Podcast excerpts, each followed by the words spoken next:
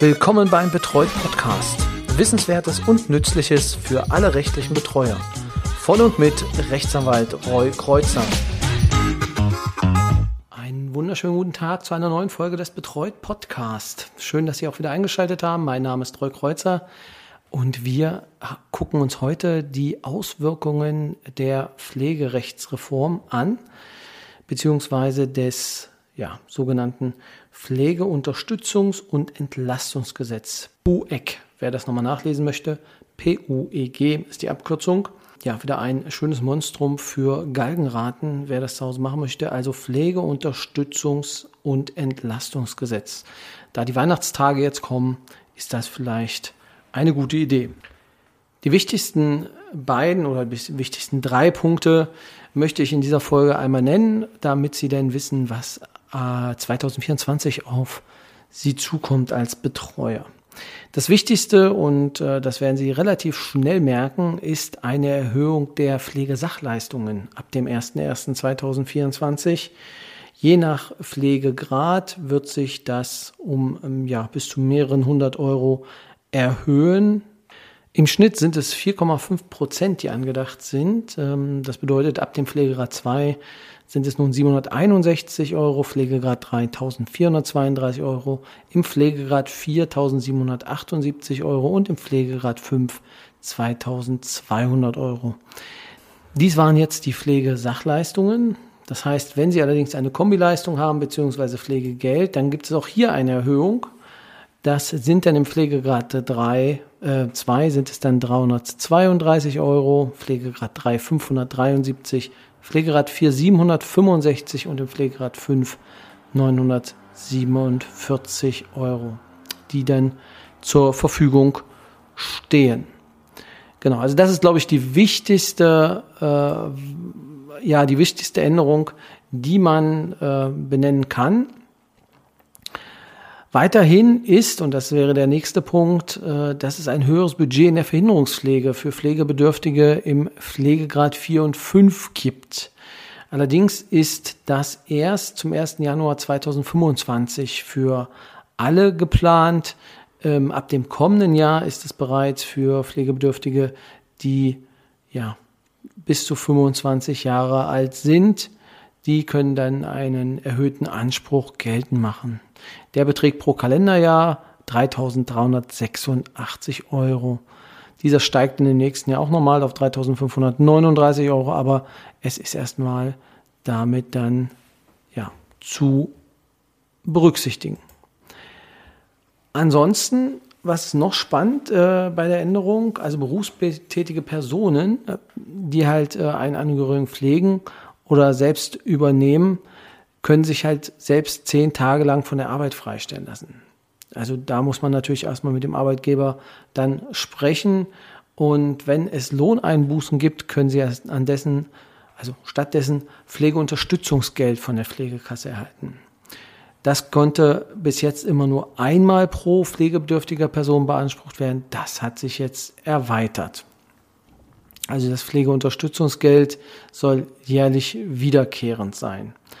Das heißt, jedes Jahr bei einer Notlage im Bereich der häuslichen Pflege kann für bis zu zehn Tagen eine Freistellung vom Arbeitgeber erfolgen, der dann ja, den Ersatz von der Pflegekasse bekommt. Eine sehr, sehr sinnvolle Ausgabe äh, oder beziehungsweise auch äh, Maßnahme ähm, zur Unterstützung, da es äh, ja nicht nur im ersten Jahr Pflegebedürftigkeit gibt, wo man vielleicht Notlagen hat als Angehöriger, sondern auch ja, dann in den Folgejahren.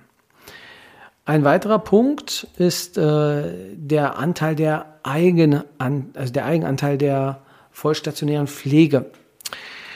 Es hat sich ja äh, im Pflegeänderungsgesetz im, ich weiß wann das, wann war das vor zwei Jahren, glaube ich, da müsst ihr jetzt lügen und nachgucken, war es so, dass äh, der Eigenanteil, es Eigenanteilzuschläge gab, die sich denn nach Dauer des Heimaufenthaltes gerichtet haben. Das waren bisher für zwölf Monate, hat man fünf Prozent äh, Eigenanteilzuschlag erhalten von der Pflegekasse. Das sind nun 15 Prozent ab dem 01.01.24. Ab 24 Monate oder bis 24 Monate erhält man 30 Prozent. Das sind auch 5 Prozent mehr als jetzt. dann nach, also bis zu drei Jahren 50 Prozent, auch nochmal 5 Prozent mehr und über 36 Monate gibt es dennoch noch einen, ja, auch einen Bonus von 5 Prozent. Das heißt 75 Prozent der Eigenanteilzuschläge werden dann übernommen. Die Abrechnung erfolgt, wie gesagt, zwischen Pflegeeinrichtung und Pflegekasse. Da ist etwas, worum sich der Bedürftige, der Pflegebedürftige nicht kümmern muss und auch der Betreuer an sich außen vor ist, da das meistens direkt ja, abgerechnet wird. Ein wichtiger Punkt ab dem 1. Januar 2024, und das betrifft uns Betreuer, ist ein Auskunftsrecht. Das heißt, ab dem 1. Januar können Pflegebedürftige von der Pflegekasse Auskünfte über die Leistungen und Kosten der letzten 48 Monate einfordern. Dafür kann es eine Aufstellung geben und die kann alle sechs Monate auch angefordert werden. Es darf auch eingesehen werden, welche Bestandteile der erbrachten Leistungen von den verschiedenen Leistungserbringern auch ja, geleistet wurde und was abgerechnet wurde vor allem. Da lässt sich dann natürlich auch so ein bisschen die Kontrolle etwas genauer machen, beziehungsweise ähm, ja, das Augenmerk kann dann einfach darauf gelegt werden. Es können sogar Kopien angefordert werden, denn von der Pflegekasse. Die werden sich natürlich sehr freuen, wenn sie sie damit beschäftigen, aber rechtlich ist es jetzt dann möglich. Genau, eine für mich auch äh, sehr schöne Variante beziehungsweise eine Problemlösung, die jetzt äh, mit dieser Änderung des Gesetzes kam, ist, dass wenn die Pflegeperson selber in eine Reha-Einrichtung oder beziehungsweise in eine stationäre Einrichtung muss, also im Sinne von Krankenhaus, Reha-Maßnahmen, dann kann die betroffene Person mitgenommen werden und die Kosten, die dafür entstehen, können von der Pflegekasse mit übernommen werden. Es ist manchmal schwierig, dass man dann sagt, okay, ich mache eine ähm, Behandlung nicht, weil ich kann ja meine äh, äh zu pflegende Person nicht allein lassen. In, und ich kann sie auch nicht mitnehmen, weil wer trägt dann die Kosten?